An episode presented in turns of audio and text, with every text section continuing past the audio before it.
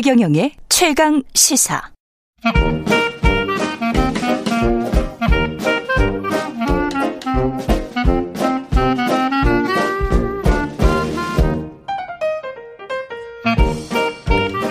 네, 최경영의 최강시사 경제합시다. 월요일은 명쾌한 경제 이야기 해보고 있습니다. 오늘은 특별하게 NH투자증권 신환종 FICC 리서치 센터장님 모시고 우크라이나 전쟁 위기 상황, 세계 경제에 미칠 영향 이야기 나눠보도록 하겠습니다. 안녕하세요. 네, 예. 안녕하세요.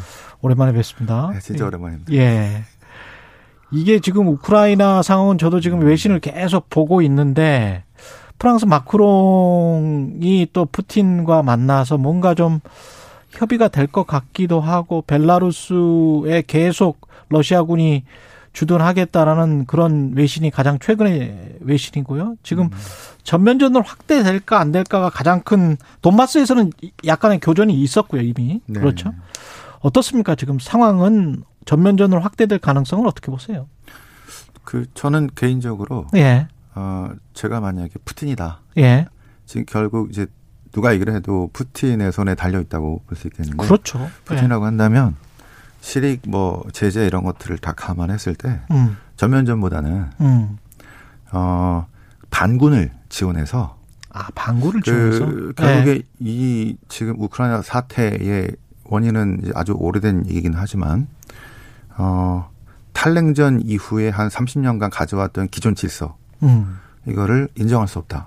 왜냐하면 힘을 다시 회복한 러시아가 지역 강대국으로서 그렇죠. 그 위상과 영역을 보존해달라 이런 주장이죠. 크림반도 합병도 사실은 그런 맥락이죠. 예. 그래서 실은 여러분들이 이제 전쟁 날까 안 날까 막 요거만 이제 관심을 갖지만 실은 저희들이 관심을 가져야 될 부분은 그걸로 이제 유가 급등 뭐 이런 것도 있지만 글로벌 정치 구도, 이 세계 질서가 좀 바뀔 가능성이 크다. 30년간 평온했는데 예. 지난 30년은 제가 생각에는 역사상 이렇게 평온한 때가 없었던 것 같습니다. 그러니까 미국 위주의 완전히 미국 헤게모니의 네. 세상이었죠. 그렇죠. 예. 근데 이게 균열이 시작이 됐는데 요 코로나 이후에 이게 더 급속화되고 기존 질서에 반하는 이제 중국이라는 큰 또 세력이 등장했는데 그렇죠. 거기다가 러시아까지. 그러면 앞으로 이 이후에 글로벌 그 정치 질서, 정치 경제 질서가 어떻게 바뀔지 이렇게 포커스를 맞춰서 우리가 어떻게 대응해야 되나 이렇게 보여야 될 것 같은데요. 러시아도 그러면은 이 정도 되면은 할만하다라고 생각을 하기 때문에 지금 하는 겁니까? 그래서 그 러시아가 푸틴이 네. 원하는 게 뭐냐 이렇게 일단 분석을 좀 해야 될 것 같고요. 네. 강한 러시아일 겁니다. 한마디로. 강한 러시아. 다시 강한 러시아. 내부 정치 사정, 네. 내부 경제 사정, 또 대외적인 거 뭐 등등등을 따져본다면. 특히 러시아의 지도자로서는 앞으로 러시아가 어떻게 가야 된다라는 그 비전이 있어야 되는데요. 예. 그거는 결국 옛날의 위상이 현저하게 실추됐던 거를 회복하면서 푸틴이 지지율을 얻었기 때문에 앞으로 장기 집권을 더하기 위해서라도 강한 러시아가 필요합니다. 그리고 그거는 실은 말도 안 되는 그런 얘기는 아니고요. 왜냐하면 러시아 입장에서는. 그렇죠. 예.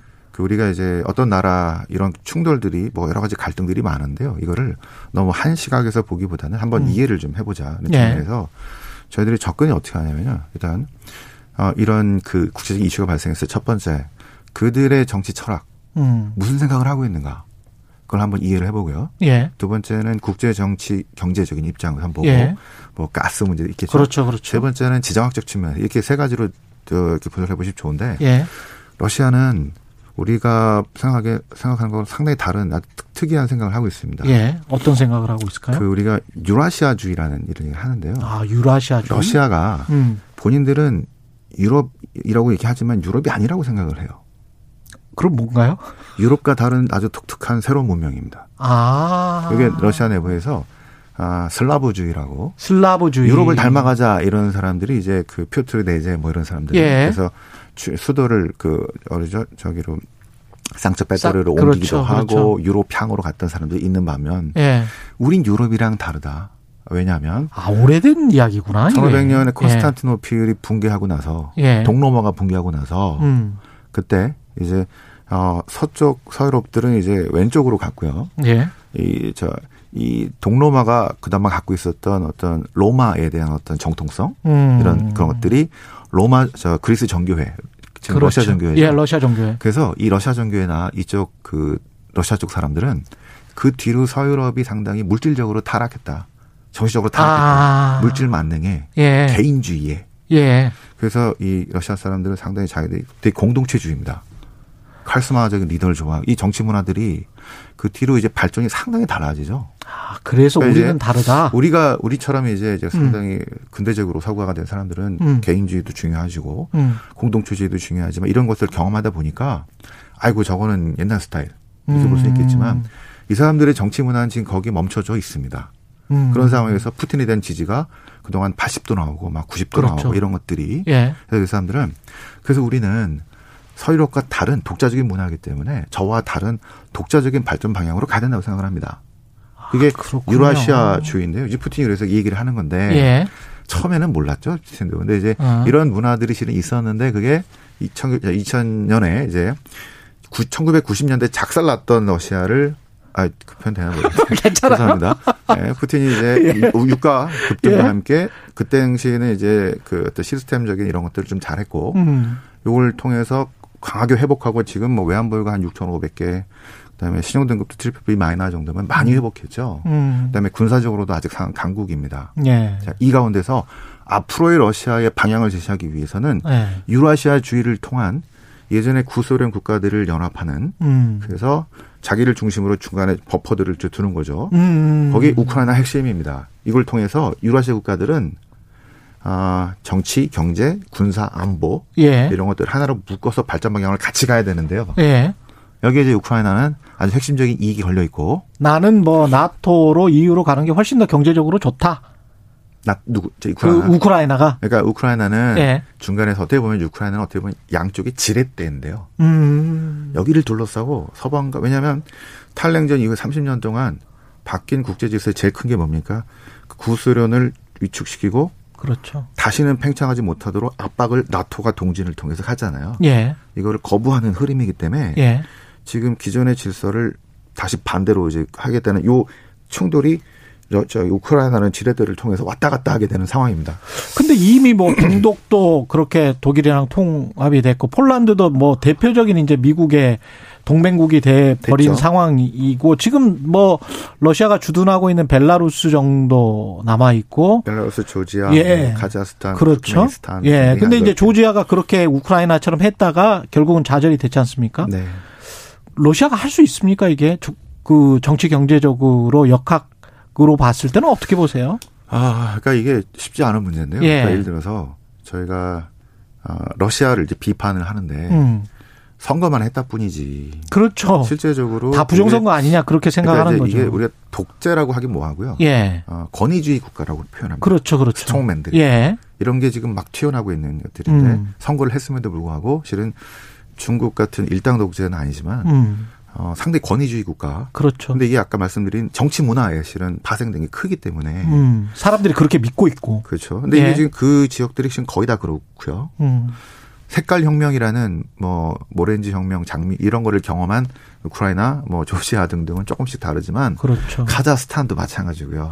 아, 카자흐스탄도 그렇죠? 권위주의 국가. 그렇죠. 그래서 예. 지난 1월이죠.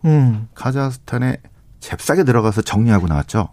아, 러시아가. 카자흐스탄이 그전 대통령이 상당히 문제가 많지만 예. 외교는 그나마 잘했던 게 러시아 쪽, 중국 쪽, 서방 쪽 잘 분산을 해놨는데 이번 사건으로 친러로 완전히 바뀌었죠. 계속해서 문제가 날 것 같아서 잡았습니다. 그래서 그렇구나. 이런 사건에서 제 생각에 푸틴의 생각은 지금 예. 돈바스 지역의 확고한 영향력 확보. 그러니까 지금 일단은 문제를 저기 이제 그 정부군하고 반군의 싸움. 자 이렇게 이제 예. 시작이 되는데. 아, 이게 옛날 같으면 진짜 이제 이렇게 해놓고 우리가 우리 러시아 사람 하나 죽거나 이러면 확 들어가는 방식이 조지아 방식이었는데 예. 이게 많이 알려져 있고 그렇게 들어갔을 때 실익이 얼마나 되느냐를 따져봐야 되는데 예. 아, 쉽지가 않을 것 같습니다. 이게 실질적 점유가 전체적으로 쉽지가 않고 너무 크기 때문에 우크라이나는 그 다음에 예. 점유한 다음에 그 다음에 통치와 유지를 어떻게 할 것이냐는 문제들이 있죠. 그렇죠. 예. 아마 그 다른 지역은 크림반도는 들어가서 한 두 달 사이에 전격적으로 그 국민 선거를 투표를 통해서 전격적으로 병합을 성공했는데 예. 이건 그게 불가능하고요. 동부 지역만 또 따로 떼기도 쉽지가 않고 그래서 예. 제 생각에는 우크라이나를 분쟁 지역으로 만드는 거. 분쟁 지역으로 만들고. 그럼 이제 나토 가입 어려울 수 있거든요. 예. 그리고 좌시하지 않겠다라는 압박을 주면서 우크라이나를 뭐 중립지대화하거나 아니면 완충지대화하거나 이런 방법이 가장 낫지 않을까 싶은데, 만약에 서구에서 제재가 먼저 나와서 푸틴을 자극시킨다 그러면은 여기서 물러설 수가 없죠. 아, 제재가 나온다면 물러설 수가 없다. 네, 그래서 지금 나토나 이쪽에서 나오고 있는 게 정전 같은, 돈바스의 정전 같은, 네. 그 정도로 마무리하려고 하는 거예요? 그게 지난번에 민스크 협정이긴 한데 지금 다시 불 붙었으니까 다시 한번 정전 협상을 해야 되고 그런 문제도 있습니다. 그래서 여기서 푸틴이 전면전 뭐 옛날식으로 해서 그러면 서방 쪽에서도 가만히 있을 수는 없잖아요. 그렇죠. 가만히 있을 수는 없죠. 굳이 꺼냈던 제재들이 수위가 높아지면서 러시아 경제 되게 어려워지고 이러면서 푸틴도 어려질 수 있습니다. 제대로 하지 않으면. 근데 이 나라가 엄청난 핵보유국에다가 예. 군사적으로 엄청난 강국이었고요. 그렇죠. 그리고 지금 여러 가지 쓸 수 있는 가용자산도 상당히 많고 하기 때문에 함부로 올 수 있는 나라가 아니기 때문에 서양에서도 최소한 그러니까 이제 정부군이 교전을 시작했다는 문제가 아닌 것 같고 자, 이런 식으로 좀 자제하면서 예. 여기서 좀 되게 멈추기를 기대하는데 그것도 이제 유럽의 생각, 미국의 생각 뭐 다 틀리긴 하겠죠. 그렇죠. 유럽은 여기 개입할 생각 별로 없어 보입니다. 별로 없어 보이죠. 우크라이나를 받아들일 생각도 별로 없어 보이고. 나토로. 예. 미국은 끼어들어서 미국의 전 세계 질서의 핵심이 우크라이나나 이 폴란드와 이쪽을 통해서 러시아를 여기 가둬두는 거. 예. 여기 때문에. 그렇죠. 근데 여기에 풀리면은 세계 질서가 사실은 완전히 이제 다국주의로 풀릴 수도 있겠고요. 팽창주의를 허가할 수 있고.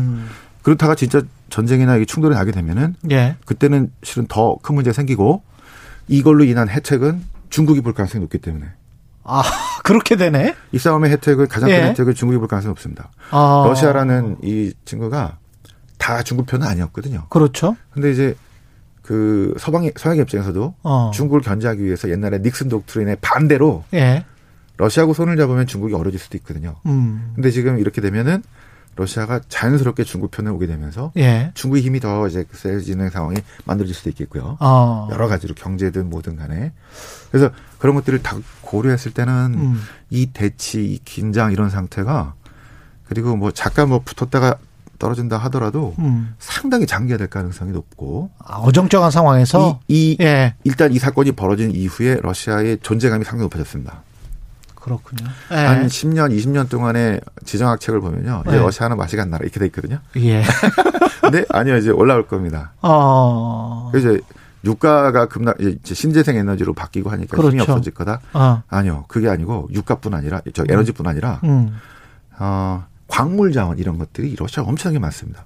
그렇죠. 자, 우리가 가솔린에서 예. 전기차 이런 걸 바뀌잖아요. 예. 그러면 새로운 또 광물이 필요합니다. 그렇죠. 이런 것들이 많고. 아, 러시아 쪽에. 북극해도 또 이제 중요한 항로가 되는데. 아, 그렇구나. 거기 제일 큰 익스포저 이런 것들이 이제 러시아인데 미국은 조금인데 막 하겠다고 그러죠. 예. 이제 러시아는 가서 땅 따먹게 하고 있습니다. 이것도 실은 이제 중요한 지정학적인 이런 발견들인데 이게 커지면 커질수록 여기 자원도 많고요. 그렇죠. 자, 이런 것들이 총체적인 가운데 지금 양쪽의 기싸움이 우크라이나를 지렛대를 중심으로 지금 벌어지고 있는데 제 생각에는 푸틴의 입장에서 굳이 서로 너무 자극만 시키지 않는다면 반군의 어떤 영역 확보에서 돈바스와 동부에서의 친러 성향을 더 강화시키고 그다음에 실은 러시아어를 쓰는 남부까지도 장악하게 된다면 예. 그래서 우크라이나를 어떤 사람들은 연방제까지도 만들 수 있다고 얘기합니다. 그러면 실은 이제 나토가 상당히 어려워지죠. 자, 뭐 이런 식으로 전면전은 가지 않지만 전면적 가능성은 둘 다의 피해가 상당히 크고 둘 다 피해가 너무 크니까 네, 크기 예. 때문에 그동안 한 20년 동안의 야금야금 또 전광석화 이런 걸 보여줬던 푸틴이라면 제 생각에는 그보다는 어떤 동부 지역에 대한 군대가 뭐죠 정규군인데 막 휴가 내고 가는 걸 내가 어떻게 하냐고 이런 식으로 얘기하고 나 아니다 자꾸 하면서 그래서 거기에 안보군이라고 그렇게 표현이 돼 있군요. 네. 아니다고 예. 하면서 자꾸 정규군이라고 예. 예. 이런 식으로 아주 그렇군요. 그리고 장기화되면서 이 이후로 국제정치 구도가 많이 바뀌고 제 생각에는 이제 미국과 중국만 있다가 지금 러시아, 그다음에 뭐 이란 이런 식으로 다극화되는 이런 흐름들이 좀 나오지 않을까 싶습니다. 재밌네요. 이 마지막으로 개인 투자자들 입장에서는 그러면 이 우크라이나의 그 뭐랄까요, 전쟁의 가능성이 상존하면서 지지부진한 상황이 계속되면은 이게 더 짜증 나지 않아요? 그렇죠. 그래서 그렇죠? 푸틴은 네. 세계 경제적으로 네. 이제 유가를 중심으로 좌우하는 아주 엄청난 파워를 갖고 있는 사람이 되는 거죠. 아, 오히려 네. 세계 경제를 가지고 놀 수 있는. 네. 그래서 아까 제가 오늘 지정학 얘기를 못 드렸는데 지정학적인 측면에서도 되게 중요한 이름을 갖고 있고요. 그 개인 투자가들의 그 자산은 네. 분산, 자산 배분 필요한데요. 금리가 많이 올라왔기 때문에 네. 저는 예금, 고금리 예금 하시고요. 예. 네. 인플레가 한 3% 4% 나와도 고금리 예금으로 뭐 2.5% 3% 정도. 지금은 좀 지키는 게 중요하니까. 지키는 게 중요하다. 자산 배분을 해서 예. 너무 전쟁 관련된 그런 거 하지 마시고 대마주 이런 거 조금만 하시고 예. 그보다는 자산 배분을 해서 예. 지키고 예. 또 기회가 될 땐 또 하시고 그래서 지금은 금리가 올라왔기 때문에 예. 작년하고 재작년에 금리가 너무 낮았고 금리가 올라오는 중이어서 예. 저희가 채권 투자나 예금 이런 거 하지 말라고 했는데 지금은 예. 올라온 상태에서 여기서 좀 올라가더라도 횡보할 가능성이 높습니다. 저축해라. 고금리 그다음에 채권 이런 거에 관심을 좀 가지시고 알겠습니다. 자산 배분하시기 바랍니다. 알겠습니다. 지금까지 최경영의 최강시사 경제합시다. NH투자증권의 신환종 FICC 리서치 센터장님이었습니다. 고맙습니다. 네, 고맙습니다. KBS 라디오 최경영의 최강시사 듣고 계신 지금 시각 8시 46분입니다.